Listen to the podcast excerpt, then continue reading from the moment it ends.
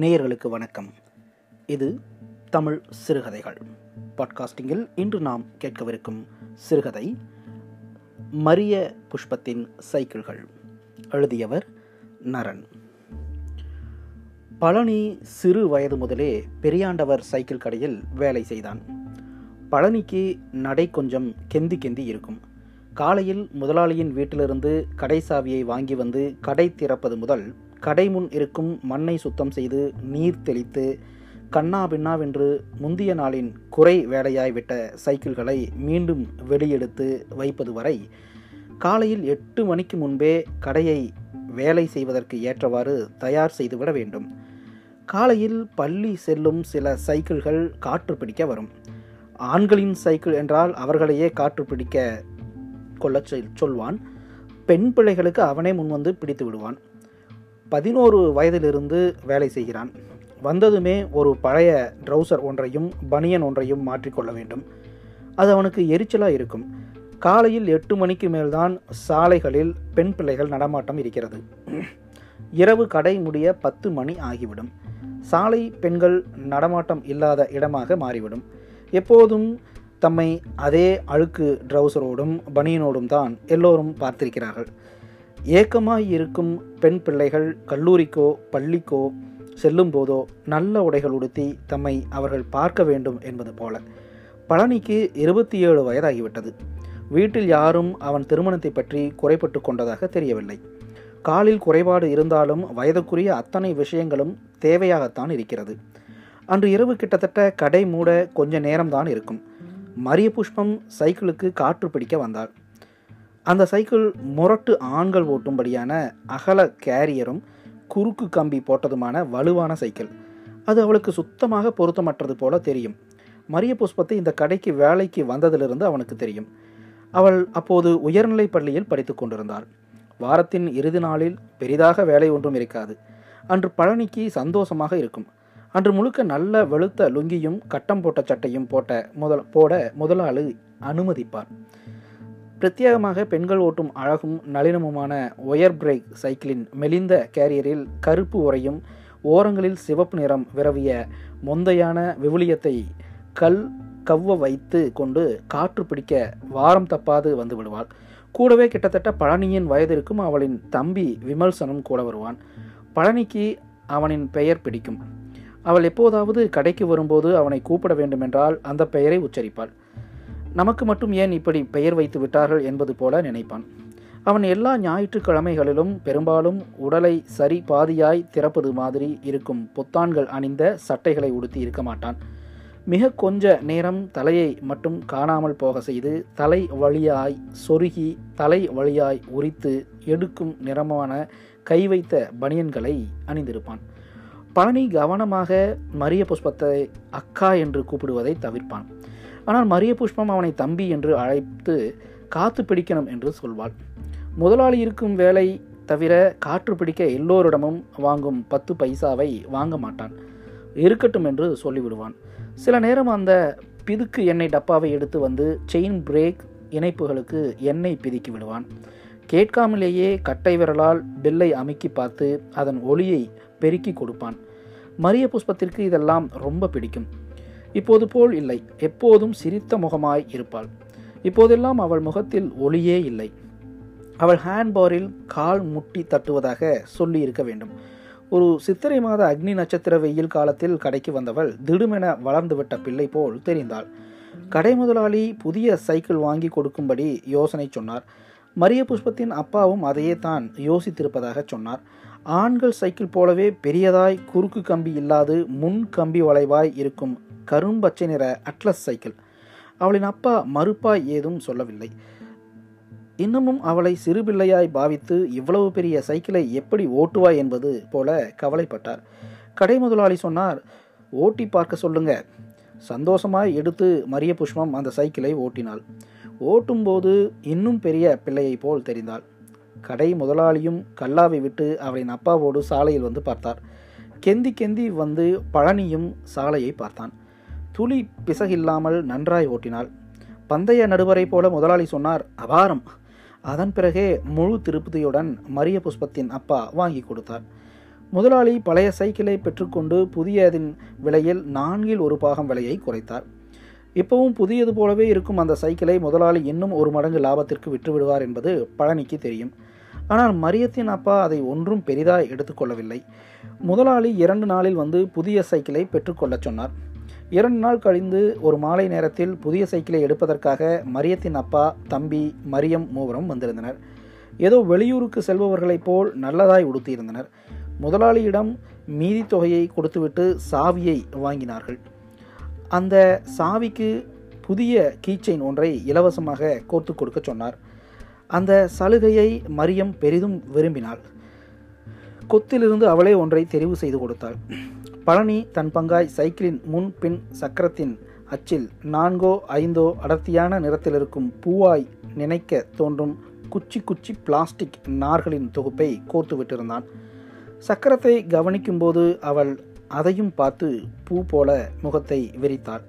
பழனிக்கு மனக்கிளர்ச்சியாயிருந்தது. கிளம்பும்போது மரியம் அவள் அப்பாவிடம் ஏதோ சொன்னாள். அவள் அப்பா உடனே தன் சட்டை பையிலிருந்து ஒரு பத்து ரூபாய் எடுத்து டீ செலவுக்கு வச்சுக்கோப்பா என்று பழனியின் கையில் திணித்தார். அவனுக்கு என்னவோ போல் சங்கடமாயிருந்தது. ஏதோ ஒன்று உடனே அணைந்து விட்டது போல நடந்தான் அவர்கள் மூவரும் தேவாலயம் இருக்கும் திசை நோக்கி சென்றார்கள். மரிய புஷ்பம் கல்லூரிக்கு சேர்ந்து விட்டதை அறிந்தான். நெடுநாளுக்கு பிறகு ஒரு நாள் மரிய புஷ்பம் அரை சேலை அணிந்த வேறொரு பெண்ணின் உதவியோடு சைக்கிளின் பின்பக்கத்தை கொஞ்சம் தரையில் தோயாதவாறு உயர்த்தி பிடித்தபடி கடைக்கு வந்தாள். இவன் உள்பக்கமாய் திரும்பி வேறொரு வயதான சைக்கிளை பஞ்சர் ஒட்டி கொண்டிருந்தான். திரும்பி பார்க்கையில் கணேசன் மரியத்தின் சைக்கிளை குனிந்து கவனித்து அவளின் பாவாடை சைக்கிள் செயினில் கருப்பு கிரீஷ் கரையோடு சிக்கியிருப்பதை பார்த்து கொண்டிருந்தான். பஞ்சரை அப்படியே போட்டுவிட்டு வேகமாக அங்கே போனான்.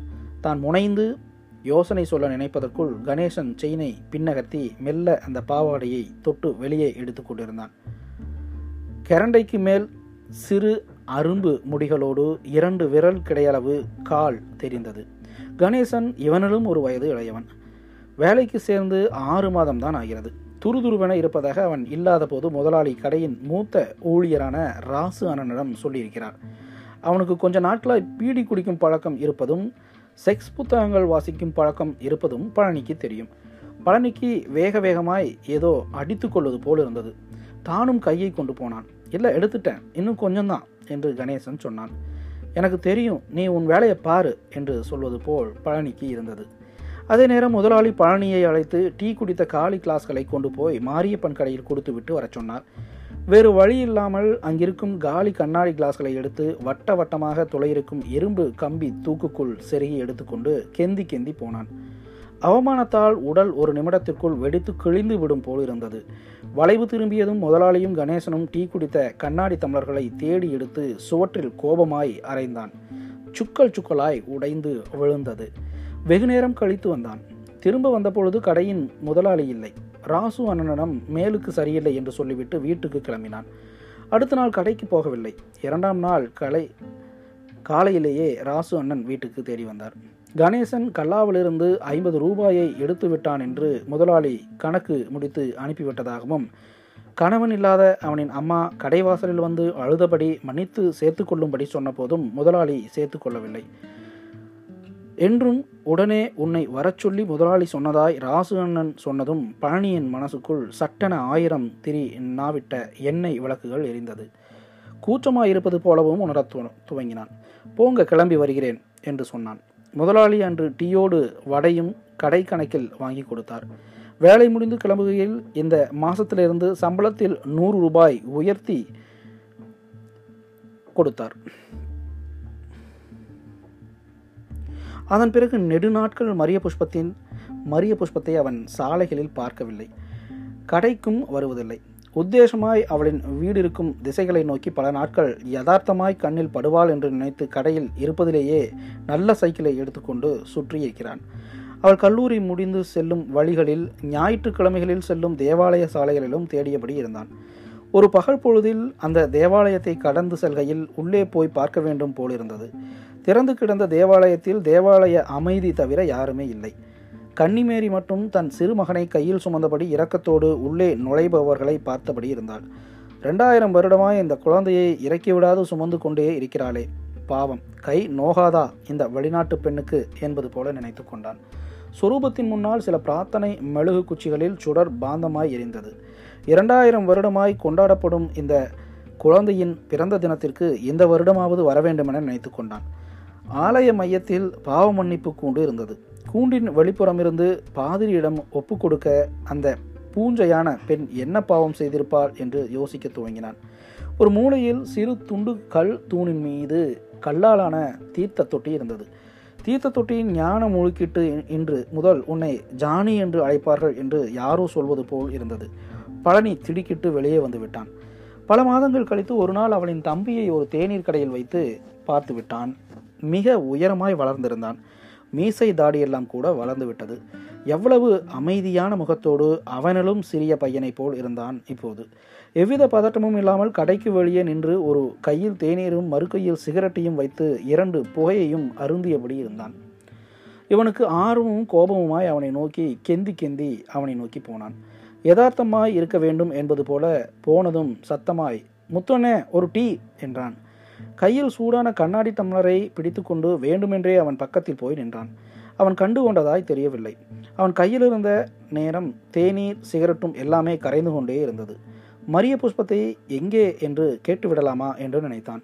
இப்படி ஆரம்பித்தான். தம்பி என்ன ஆலய கடைப்பக்கம் காணல? அவனின் தயக்கமும் மெலிந்ததுமான குரல் அவனுக்கு போய் சேரவில்லை. அதற்குள் அவன் காசை கொடுத்துவிட்டு கிளம்பினான். அப்போதுதான் பார்த்தான் அவன் மோட்டார் சைக்கிள் வைத்திருக்கிறான். ஒரு நாள் புழுக்கமான மதிய வெயிலில் பஜார் சாலையில் சென்று கொண்டிருக்கும் போது முன்னே செல்லும் சைக்கிளில் பின்னே அமர்ந்து செல்வது மரிய புஷ்பமோ என்பது போல தோன்றியது.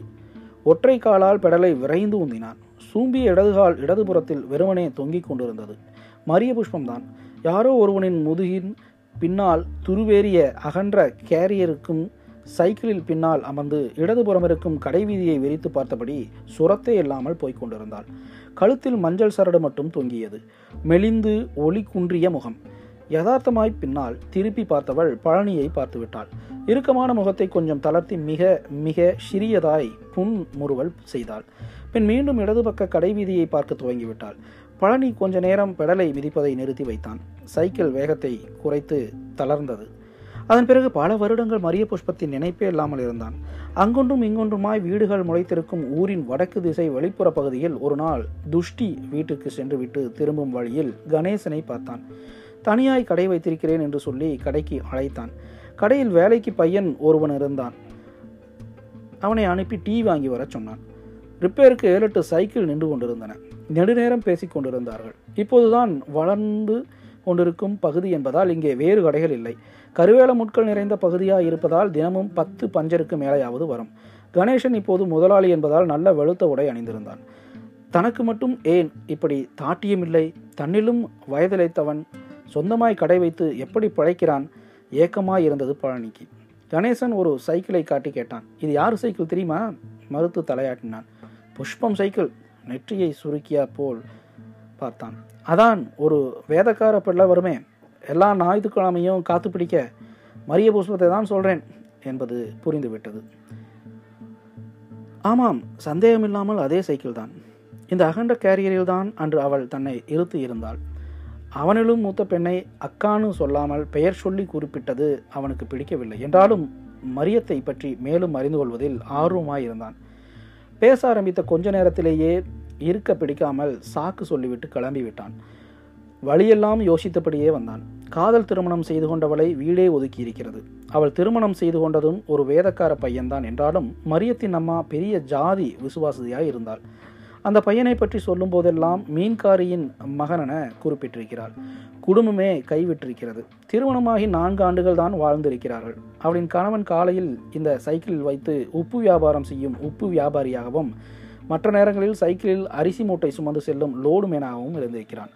ஒருமுறை லாரியில் நிறை லோடாக வந்திருந்த அரிசி மூட்டைகளை சரிந்ததில் கழுத்து ஒடிந்து மூன்று நாட்கள் அரசு மருத்துவமனையில் அனுமதிக்கப்பட்டு இறந்திருக்கிறான். அப்போதும் மரியத்தின் வீட்டிலிருந்து யாரும் உதவியோ வந்து பார்க்கவோ இல்லை. இப்போது அவள் வீட்டின் சிறு பகுதியில் வைத்து மளிகையும் காய்கறிகளும் வெற்று கொண்டிருக்கிறாள். அதன் பிறகு கணேசன் சொன்னதுதான் பழனியை அங்கிருந்து உடனே கிளம்ப தூண்டியது. இரவில் அரவமில்லாமல் நிறைய ஆண்கள் அவள் வீட்டிற்கு வந்து போவதுண்டு. சமயங்களில் மதிய நேரங்களில் கடையை சாத்திவிட்டு கூட இருந்திருக்கிறாள். நானே நாலஞ்சு தடவை போயிருக்கிறேன். ஒத்த பொம்பளை பிள்ளையை வச்சுக்கிட்டு வேற என்ன பண்ண முடியும்? அந்த சைக்கிளை போல இவ்வளவு துருப்பிடித்து விட்டாளா என்று நினைத்து சலித்து கொண்டான். தேவையில்லாமல் சட்டென அவள் மேல் ஒரு வெறுப்பு படிந்து விட்டது. அதன் பிறகு இன்றுதான் இந்த கடைக்கு வருகிறாள். குனிந்து முன் டயரை அழுத்தி பார்த்தான். காற்று பிடிக்க அவசியம் மட்டும் நிறைந்திருந்தது. கணேசன் கடையில் பிடித்ததாக தான் இருக்கும். பின் டயரை அழுந்த முற்படும் போது மெதுவாக சொன்னால் உன்னிடம் பேச வேண்டும். டீ கடையில் நிற்கிறேன் வா. சொல்லிவிட்டு கிளம்பி விட்டாள் பழனிக்கு மனசுக்குள் பரபரவன இருந்தது. உள்ளங்கை வேர்த்தது. கிளம்பி விறுவிறுவென டீ கடையில் இருக்கும் திசை நோக்கி கேந்தினான். என்னோட வர்றியா? உன் கையில் முந்நூறு ரூபா இருக்கா? என்று மட்டும் கேட்டாள். கடைக்கு மீண்டும் திரும்பி வந்தவன் சம்பளத்தை பிடித்து கொள்ளச் சொல்லி முதலாளியிடம் அவசர செலவுக்கு முன்னூறு கேட்டு வாங்கி கொண்டு கைலியையும் சட்டையையும் அணிந்து கொண்டான். மீண்டும் டீ கடை இருக்கும் திசைக்கு போனான். நெடுநாள் இயக்கம் தீரவிருக்கும் நாளாய் இந்த நாள் அமையும் என்பதை முப்பது நிமிடத்திற்கு முன்பு வரை கூட நினைத்து பார்க்கவில்லை. பதினைந்து வருடமாய் பல நாட்களாய் மனசுக்குள் நினைத்து கொண்டிருந்த பெண் கணேசன் பலமுறை பொய் சொல்லியிருக்கிறான் என்றாலும் இந்த முறை சொன்னது உண்மைதான். வேகமாய் போனான். மரியம் தயாராய் நின்று கொண்டிருந்தாள். பரவாயில்ல நானே ஓட்டுறேன். அவளே சைக்கிளை ஓட்டினாள். பழனி வேகமாய் கெந்தி கெந்தி ஓடி தாவி அந்த அகல கேரியரில் அமர்ந்தான். அவனுக்கு சங்கோஜமாயிருந்தது ஒரு பெண் தன்னை அமர்த்தி ஓட்டி செல்வதை தன் கால்களை நொந்து கொண்டான். எல்லா கடைகளும் மூடிக்கொண்டிருந்தார்கள் ஊரின் பெரிய ஸ்வீட் ஸ்டாலின் முன்னால் சைக்கிளை நிறுத்தினாள். உள்ளே போய் பூந்தியும் நயம் சேவும் கால் கிலோ வாங்கி கொள்ளச் சொன்னாள். அவன் வீட்டில் இருக்கும் குழந்தைக்கு ஒரு மலிவு விலை பிஸ்கட் பாக்கெட் சேர்த்து வாங்கி கொண்டான். நேரம் ஆகிவிட்டது என்பது போல வேகமாய் அழுத்தினான் கமலம் பூக்கடையின் வாசலில் நின்றது சைக்கிள். ஏற்கனவே சொல்லி வைத்திருப்பாள் போல ஒரு பெரிய மொந்தையான பூ வாசமடிக்கும் காய்ந்த வாழை நாரால் முடைந்த பார்சலை அளித்தார். பணத்தை கொடுத்து பெற்றுக்கொண்டாள் இவ்வளவு பூவை வைத்து என்ன செய்வாள்? விரைந்து நகரின் இருள் படிந்திருந்த அரவமற்ற மேற்கு மூளைக்கு சைக்கிளை அழுத்தினாள். பெட்ரோமாஸ் வெளிச்சம் இருக்கும் ஒரு பெட்டிக்கடையின் முன்னால் நின்றது. அங்கே ஊதுபத்தி மெழுகுபத்தி தீப்பெட்டி வாங்கி கொண்டாள். கடைக்காரரிடம் ஏதோ பேசினார் அவர் உள்ளே இருந்து ஒரு மண்வெட்டி ஒரு வாளி இன்னும் சில பொருட்களை வெளியெடுத்து கொடுத்தார். அதை வாங்கி பழனியிடம் கொடுத்தாள். அவனுக்கு ஏதும் புரியவில்லை. சிறிது தூரத்தில் எதிரே முக்காடிட்ட சில பெண்கள் துண்டு துண்டாய் நன் தன் குடும்பத்துடன் நன்றாய் உடுத்தி வந்து கொண்டிருந்தார்கள். அவள் கிறித்துவர்களை புதைக்கும் கல்லறை நோக்கி சைக்கிளை செலுத்தினாள். தூரத்திலிருந்தே ஒவ்வொரு கல்லறை மேட்டிலும் வெளிச்சமாய் மெழுகுதிரிகள் உருகி கொண்டிருந்தன. உள்ளே விறுவிறுவென போனாள். பின்னாலேயே பழனி அவளை தொடர்ந்தான். அவனுக்கு ஏமாற்றமாய் இருந்தது. நம்மை பயன்படுத்தி கொண்டாள் என்று நினைத்தான். மணி பத்துக்கு மேலாக இருக்கும். எல்லா கல்லறையின் மீதும் பூக்கள் பண்டங்கள் பரப்பப்பட்டிருந்தன. மெழுகு ஊதுவர்த்திகள் புதிய சிலுவைகள் ஊன்றப்பட்டிருந்தன.